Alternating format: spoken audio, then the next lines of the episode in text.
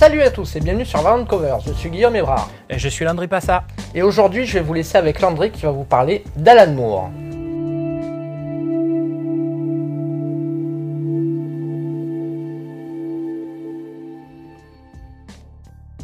Alan Moore, le brillant scénariste anglais de comics, n'avait plus depuis longtemps une actualité médiatique aussi intense. Mais pour la publication de son roman nommé Jérusalem, l'anglais de Northampton fait la une de beaucoup de grands médias français. Nous allons donc en profiter pour revenir sur son immense œuvre. Né en 1958, Alan Moore est de cette génération ayant découvert les premiers comics Marvel et le renouveau des personnages d'ici. Pour lui, la bande dessinée est d'ailleurs un point d'ancrage fort de la culture des classes populaires dont il est issu. Il participe dans les années 70 et 1980 à l'intense bouillonnement créatif de la bande dessinée anglaise dans l'hebdomadaire Warriors, 2000 AD et Doctor Who Weekly, où il signe des récits de SF déjantés, post-punk, imprégnés de ses réflexions sur le monde. A noter que l'on a droit en France chez Soleil à une traduction française en plusieurs volumes des plus marquants de ses récits de l'époque. C'est une lecture fortement recommandable où l'on découvre des aliens qui remodèlent les continents de la Terre pour former le mot fuck et autres joyeusetés qui préfigurent l'ensemble des thèmes que traverse le scénario d'Alan Moore. À savoir une grande culture, une réflexion sur la violence et sur le statut métaphysique d'un personnage de bande dessinée. Moore est dans l'esprit du temps. En France, la SF post-punk triomphe dans le magazine Métal hurlant, tout comme de l'autre côté de la Manche. Et maintenant, ses œuvres majeures. C'est dans le magazine Warrior qu'il signe son premier grand récit de super-héros avec Marvelman, qui deviendra aux États-Unis Miracleman pour une question de droit, et dans le reste du monde aussi d'ailleurs. Beaucoup de dessinateurs se succèdent, mais les deux principaux sont Gary Leach et Alan Davis. Le concept de base est de faire revivre un super-héros anglais des années 1950, que Moore n'a pas créé, et de l'introduire dans les années 1980.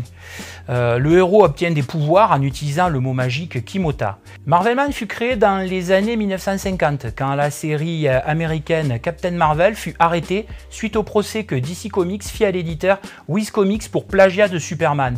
Le scénariste confrontera son personnage à des ennemis tels que la Gestapo scientifique du futur, ou alors Young Miracleman, son sidekick devenu un milliardaire maléfique, des extraterrestres métamorphes et bien sûr les services secrets britanniques de Madame Thatcher. Moore s'interroge sur la nature surhumaine de son personnage, confronté à la fragilité des vraies personnes. Pour sauver l'humanité, Miracleman devient tout simplement un dieu, renonçant du même coup à ce qui fait l'homme. Il y a toujours cette même réflexion sur le surhomme que l'on retrouvera dans toute l'œuvre de Moore. Il confronte dans cette série toute une galerie de personnages plus ou moins absurdes et met en scène des situations inédites dans un récit de super-héros tel qu'un accouchement. Il critique la politique de Margaret Thatcher, autant d'éléments qui ne trouvaient pas leur place dans un comics à cette époque. La publication de Miracleman est assez erratique et du fait de la difficulté du magazine Warrior. Le run de Moore se suffit à lui-même, mais le scénariste Neil Gaiman signe une suite tout aussi passionnante. Son autre œuvre marquante de l'époque sera V pour Vendetta, avec le dessinateur David Lloyd. C'était une œuvre forte qui a marqué au moins 2 ou 3 générations de lecteurs de comics, que ce soit dans les pays anglo-saxons ou en France. Le récit d'un terroriste anarchiste nommé V, qui remet en cause un pouvoir totalitaire et fasciste à travers une série de meurtres et de complots liés à la fois à ses origines, mais stigmatisant le régime politique.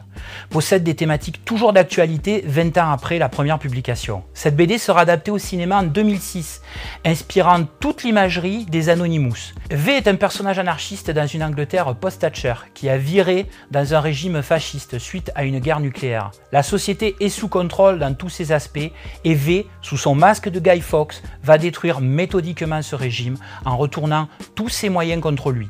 Pour Moore, le principal ennemi de la dictature, c'est la dictature elle-même, qui ne peut pas lutter avec la liberté.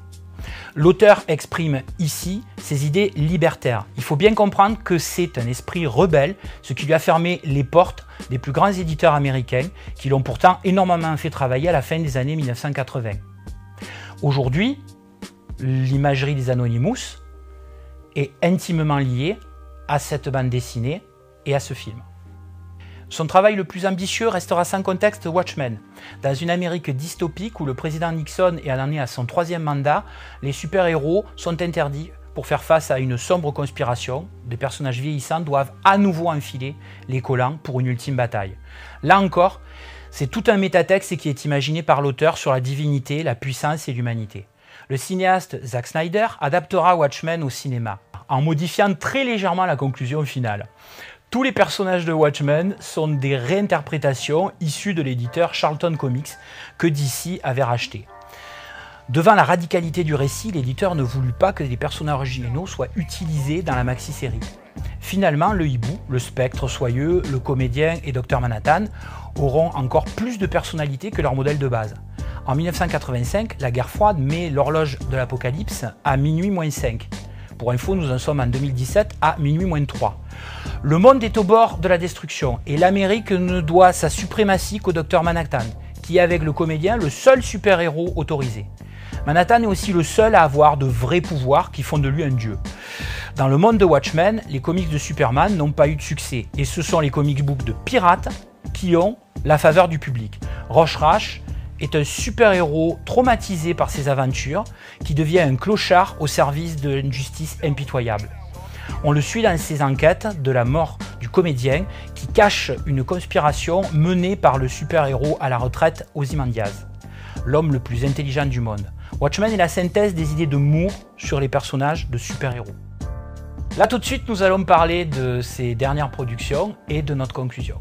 Quand Moore réalise qu'il ne possède pas les droits d'auteur pour ses créations chez DC Comics, il prend ses distances avec le milieu de l'édition, mais signe quelques séries passionnantes qui sont parfois des œuvres de commande telles que Wildcats et Supreme, un héros ringard de Rob Liefeld avec lequel Moore joue à ressusciter Superman classique, qu'il avait d'ailleurs lui-même tué, et d'autres plus personnelles comme From Hell avec Bruce Campbell au dessin qui est son interprétation de Jack l'Éventreur, où Londres devient une métaphore magique expliquant tous les crimes du serial killer.